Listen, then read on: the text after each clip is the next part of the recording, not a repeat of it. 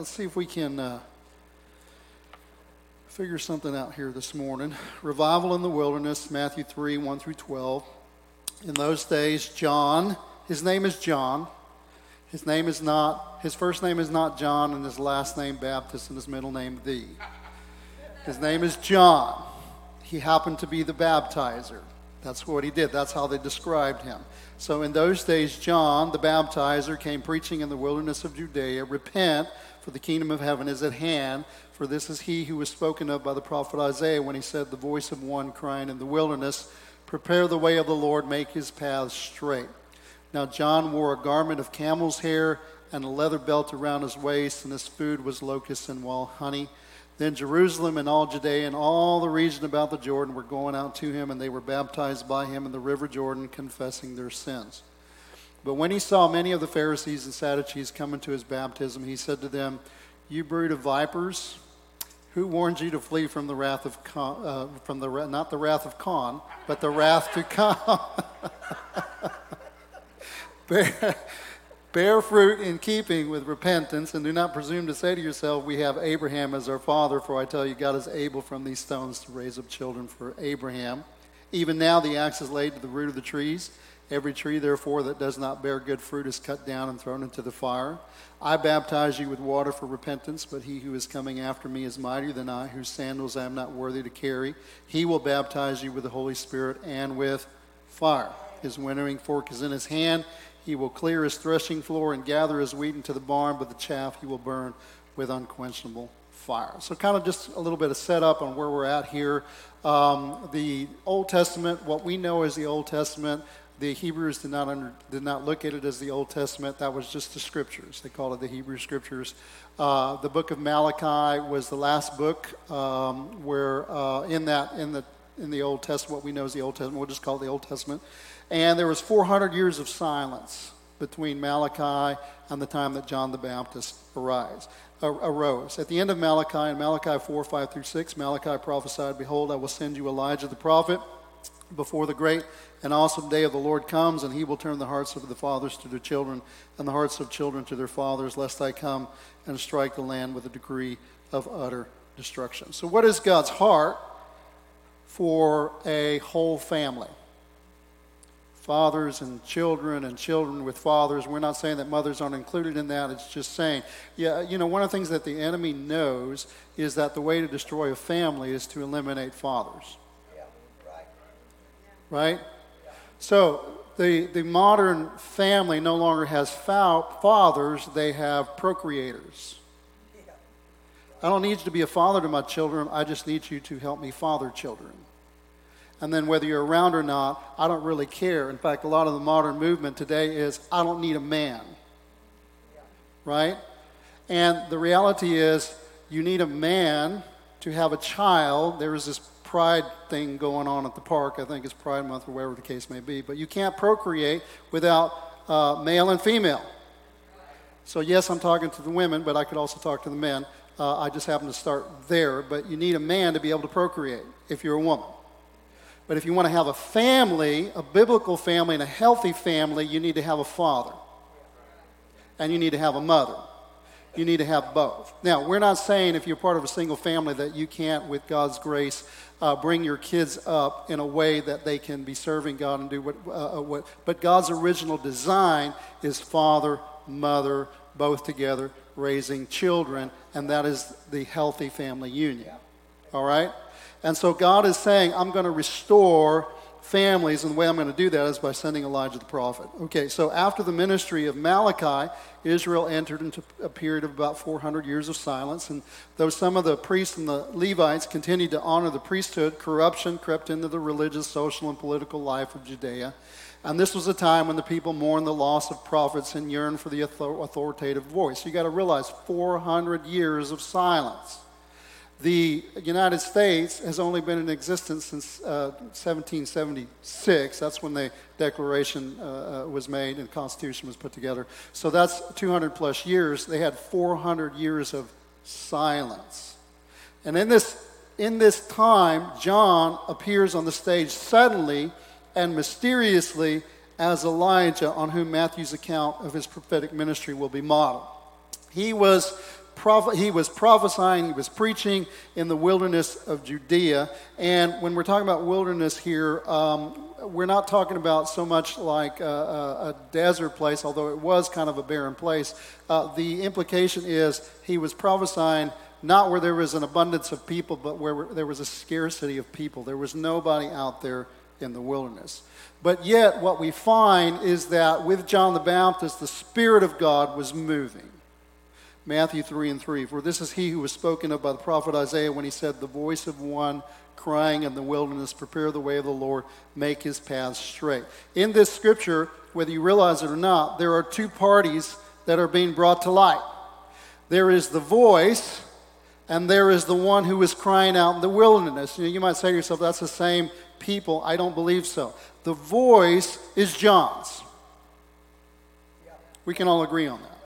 So, who's the one that's crying out in the wilderness that is using John's voice? It's to me none other than the Spirit of God.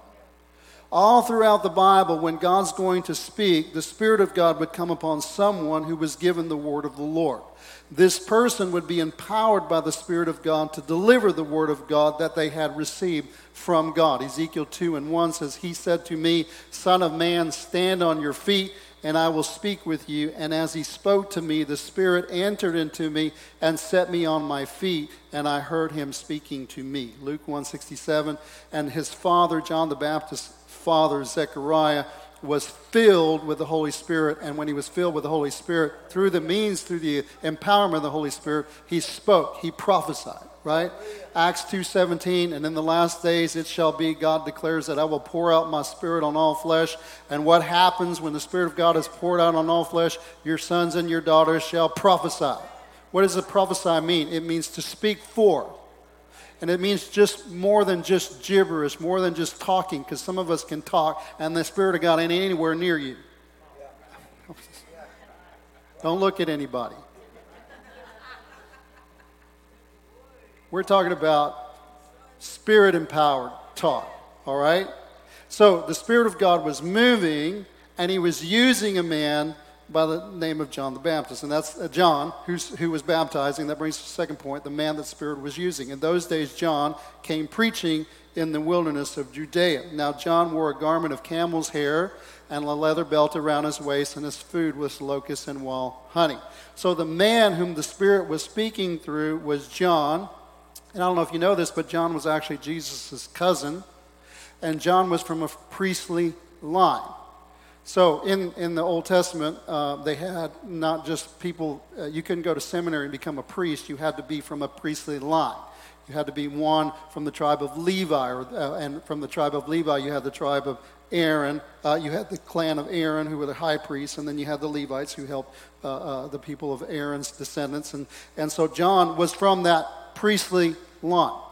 And he was actually Jesus' cousin. In Luke 1 5 through 7, in those days, uh, there was a priest named Zechariah, and he had a wife from the daughters of Aaron, and her name was Elizabeth, and they were both righteous before God. They had no child, but the angel said to him, Do not be afraid, for your prayer has been heard, and your wife Elizabeth will bear you a son, and you shall call his name John.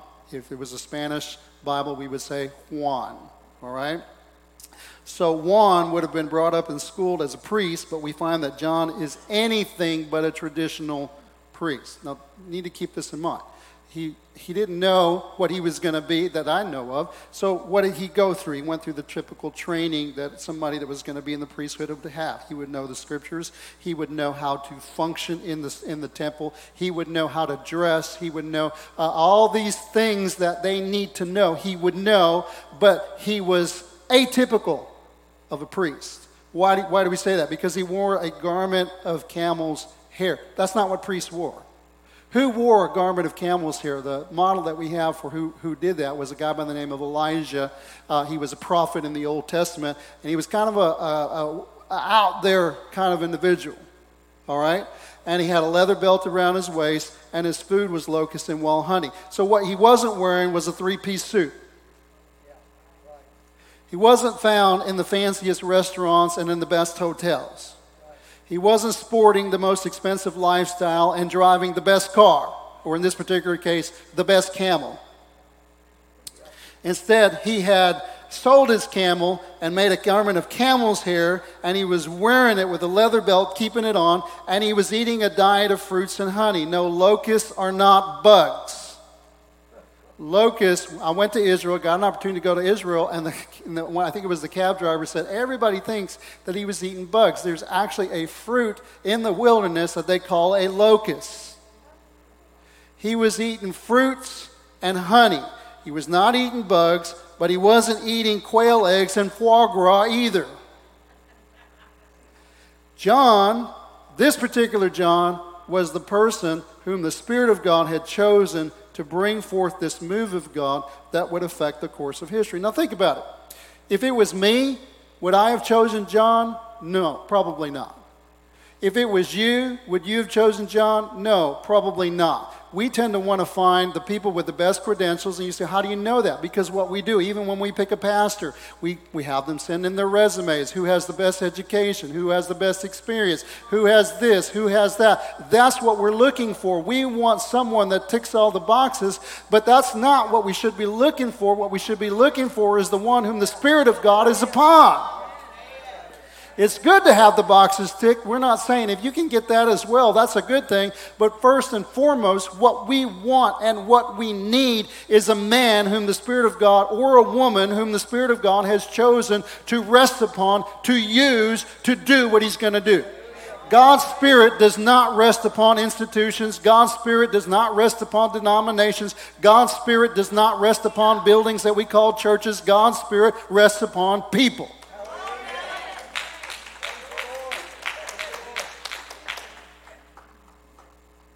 And God, whether we like it or not, chooses some people to be the forerunners for what he's about to do.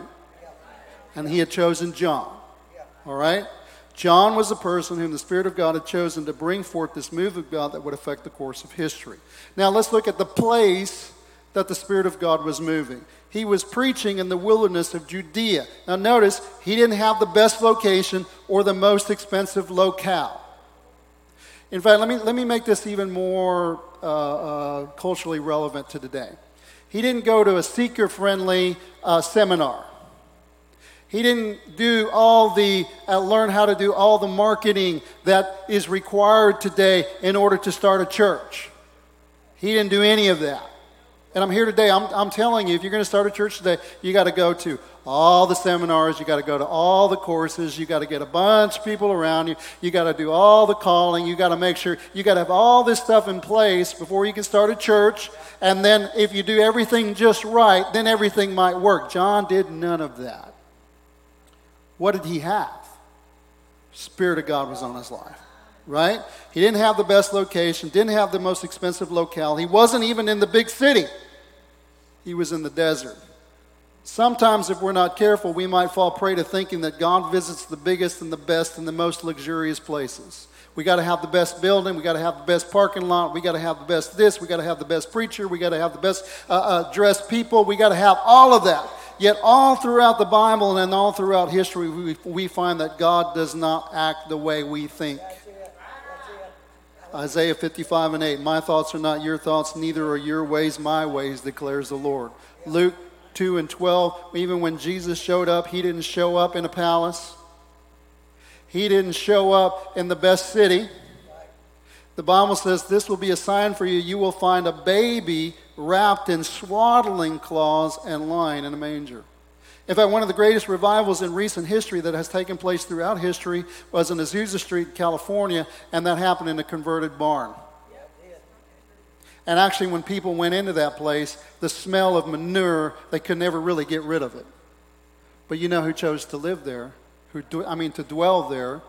The presence of the Lord. Yes, So it's not about, hey, you know, sometimes you go in and say, what is this place? Why, why, who would want to come here? You know, it's not on the best thoroughfare. I'm not talking about us, but I'm just saying whenever we go pick a church, it's not on the best thoroughfare. It doesn't have the best marketing. Uh, preacher doesn't wear suits. You know, uh, people don't, don't act, you know, the way we think they should act. You know, they should, they should be, uh, you know, they should dress their best. They should all smell good. I mean, you know, uh, the carpet should be pristine. Everything should be the best. That's where God shows up.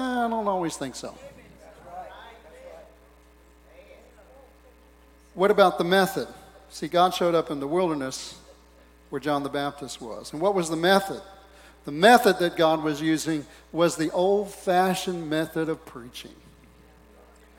You want to reach people today, you got to have, uh, you got to have uh, super uh, uh, uh presentations. You got to have all the best, uh, and, the, and there's nothing wrong with that. We're not in any way saying that there's anything wrong with that, but we fall into this idea that if we don't have the slickest marketing and the best presentations and all the gimmicks and, and you know, the LEDs, the LCD walls and all that kind of stuff, you know, we're not going to be able to reach people. In fact, I, I, I'm not saying that I hadn't always been there. I remember I went to church, I used to pastor a church in Pearland, and I just thought, I was a young pastor, and I thought to myself, if we can get a digital sign, this church will grow. I was, I mean, I really thought that. Man, we got to get a digital sign. We have, we'll be the only church in town, because that was a long time ago. I'm not as young as I look. we can get an LCD sign, a ticker tape sign, I'm telling you, this church will grow. It'll be popping. No, that's not going to grow a church. But it's amazing how we can fall into that. What's going to grow a church? You can't get away from prayer. You can't get away from the Spirit of God. You can't get away from holiness. All of these things you, you, you uh, seek the Lord. With, Blessed are those who hunger and thirst after righteousness, for they shall be filled. And you got to have a pro- proclamation of the Word of God. He was, in those days, John the Baptist came preaching. He was proclaiming the news of the kingdom of God, the good news of the kingdom of God. He was a preacher who, through the foolishness of preaching, was declaring to the masses the Word of God. I think today, you know, people are like, um, you know, we just need to shorten the sermon, shorten the sermon, shorten the sermon, shorten the sermon, and shorten the sermon. And, you know, if we can just preach 15 minutes, we can get out of here in, a, in an hour. And the reality is, I'll tell you right now, is that, you know, if you notice, things are going, you know, the worship is going, and that's fantastic. People start praying. Uh, in our minds, we might think everybody's doing it at the wrong time, you know, because we're time conscious. But you know, if you're not time conscious anymore, let God do what He wants. Right? If you're just worried about getting here at the right on the right time and getting out at the right time, maybe you're in the wrong place. Right? There are other places where you can go where you can get out in 45 minutes to an hour. That's not our concern here. Our concern here is that God would have His way. And when God has His way, people get saved, healed, delivered, and set free. And I want to tell you something if you've been saved, healed, delivered, and set free, you don't care what time it is right? And so I'll tell, I'll tell you again, we're going to let God do what He wants, but we're always going to anchor what we do on the preaching. And so if there's any way I can get up here and preach, I don't care if we've been going for two and a half hours. If you'll give me the freedom to do it, I'll keep preaching. Amen? Because God, God works through the foolishness of preaching. So John the Baptist uh, uh, was proclaiming through the foolishness of preaching, repent for the kingdom of God is at hand. Romans 10 and 14 says, How will they call on him in whom they have not believed? How are they to believe in him of whom they have never heard? And how are they to hear without someone proclaiming or teaching or preaching? Now, what was the message that the Spirit of God was saying through John? In those days, John the Baptist came preaching in the wilderness of Judea, Repent, for the kingdom of heaven is at hand. Repent uh, for the kingdom of God was at hand. The word repent is from the Greek word metanoia, which means to turn around. It literally means to change your way of thinking. Why? Because the kingdom of heaven is at hand and things work differently in the kingdom they do, than they do in the world. Luke 3 and 3, and he went all around the region around the Jordan, Jesus, proclaiming a baptism of repentance for the forgiveness of sins. What I want to emphasize this morning is I, I, there are other times where we'll emphasize the kingdom of God, but what I want to emphasize this morning is that word repent. Repent means change your way of thinking, change your behavior. Today it seems that to proclaim that we need to change is taboo for much of the church. In order to necessitate change, people must be made aware of their present sinful condition. For all have sinned and fallen short of the glory of God. And they need to be uh, aware of their ways that need changing in order to get to a place where they can embrace the change. We have to speak the truth. We speak the truth in love, but we can't compromise the truth. John the Baptist didn't compromise the truth. Jesus didn't compromise the truth. We have to preach His word. God, let God be true and every man a liar. In other words, without making people aware of their sinful ways, and we're not using the word sinful to condemn people, we're using the word sinful to make us be aware of the fact that if we're outside of God's prescription on what is right and what is wrong, then we have missed the mark, because that's what the word sin means, means we've missed the mark.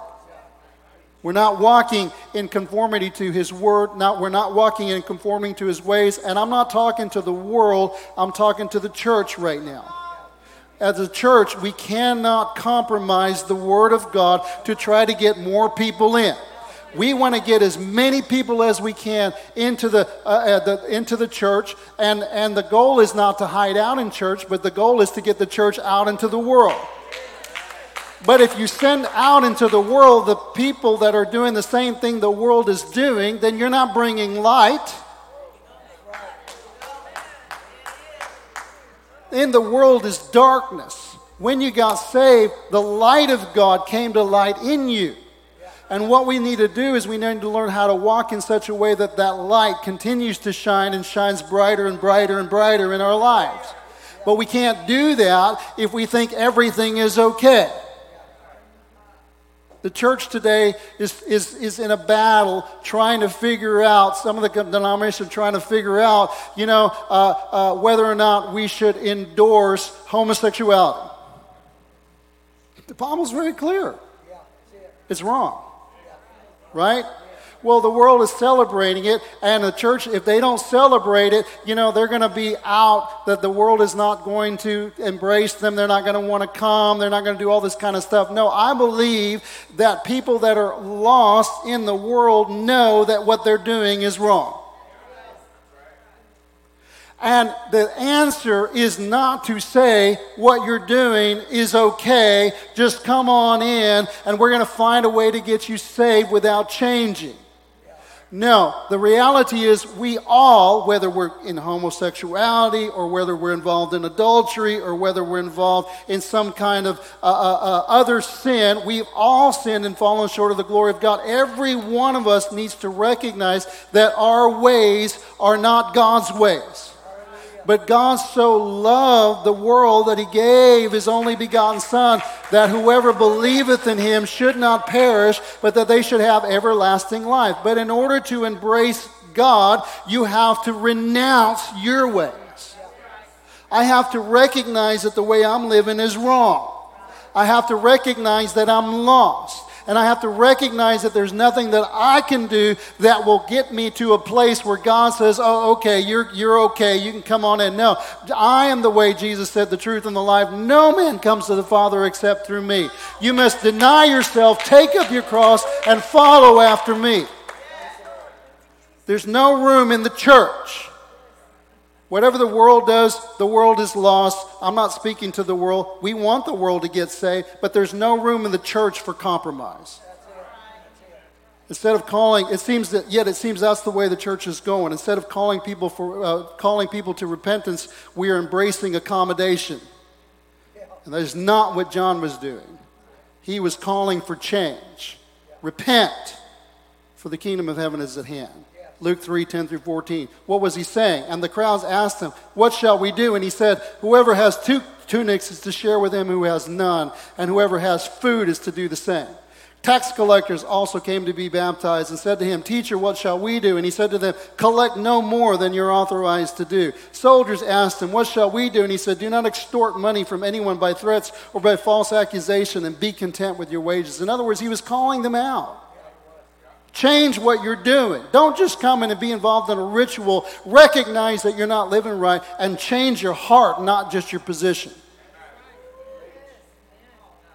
So, what is the outcome of the Spirit's moving?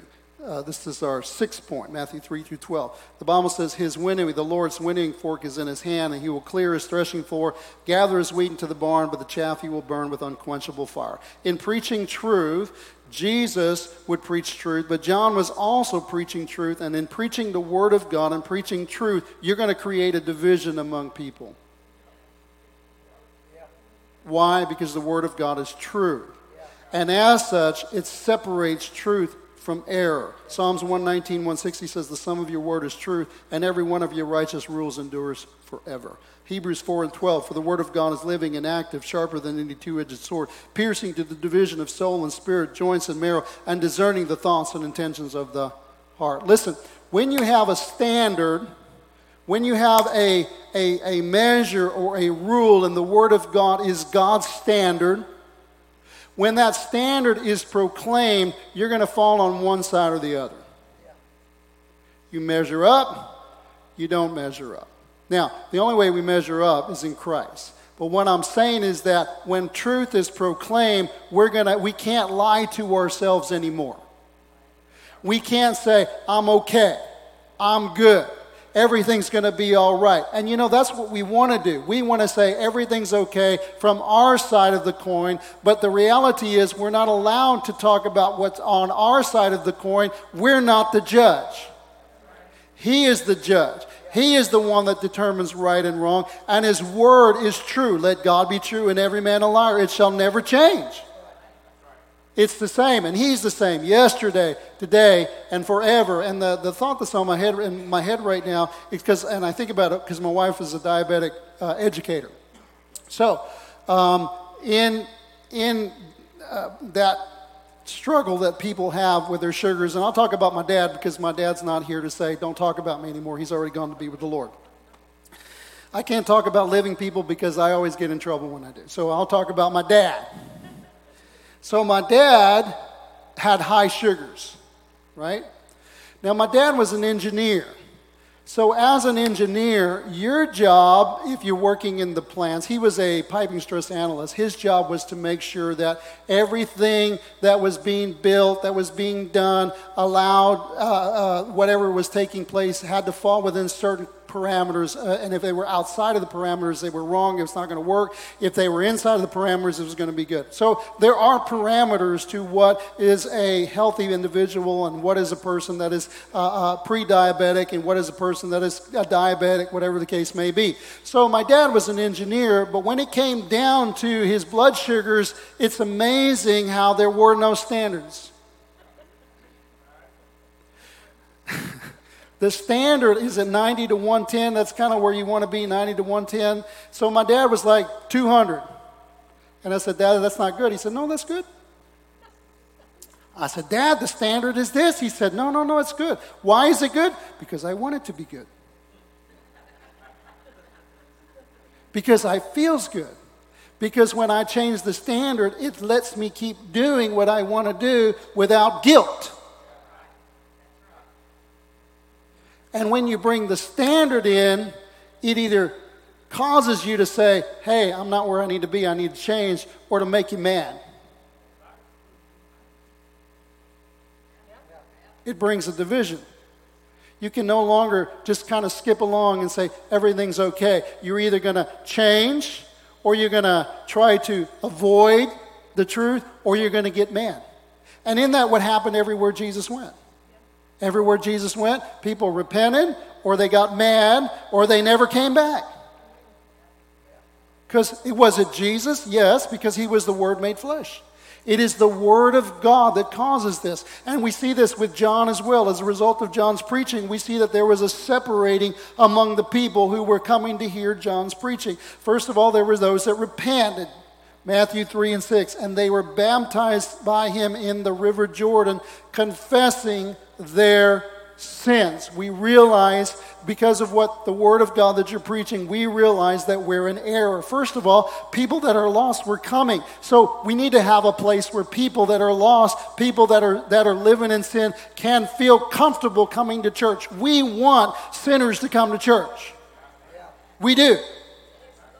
Right? So we're not, we're, we want to accept sinners, we just can't accept sin right? We're not going to compromise truth because it's actually the truth that will set you free. But there were people that were hearing John, and when they heard John, they repented. And they said, What must we do to be saved? There were those in the crowd who were convicted of their behavior and confessing their sins. They were baptized by him. But there were also those in the crowd who were unrepentant. Matthew 3, 7 through 8. But when he saw many of the Pharisees and Sadducees coming to his baptism, so these are people that they knew better.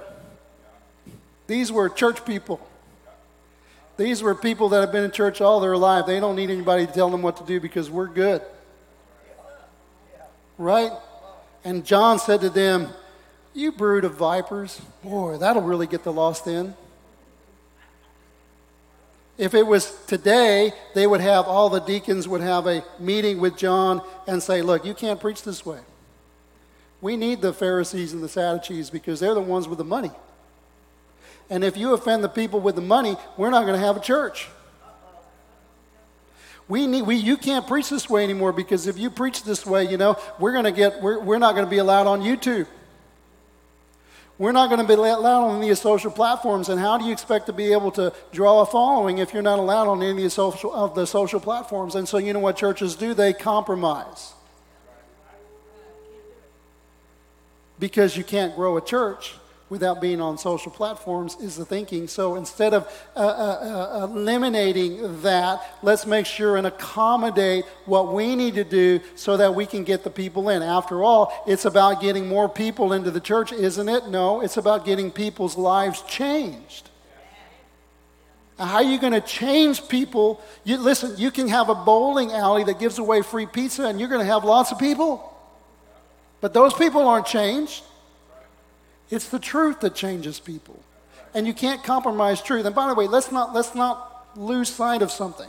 John the Baptist is in the worst place at the worst time, and he's not dressed appropriately. He's not preaching appropriately according to how we think. And the Bible says that all Judea came out to see him. Why were they doing that? Because God was moving again. Listen, my preaching won't change you. Promise you, won't change you. The message will change you. We won't change you, but the God that lives in us will change you. Are you hearing what I'm saying? It's Jesus, and that's what Anna Joe said at the beginning. It's not about us. Our worship won't change you. But the Jesus that we worship Hallelujah. will change you. It's about Jesus. I'm not interested in, in, and, and listen, I do have a say in this because God put me here. I'm not interested in creating an environment where people feel comfortable. I'm interested in creating an environment where God feels comfortable.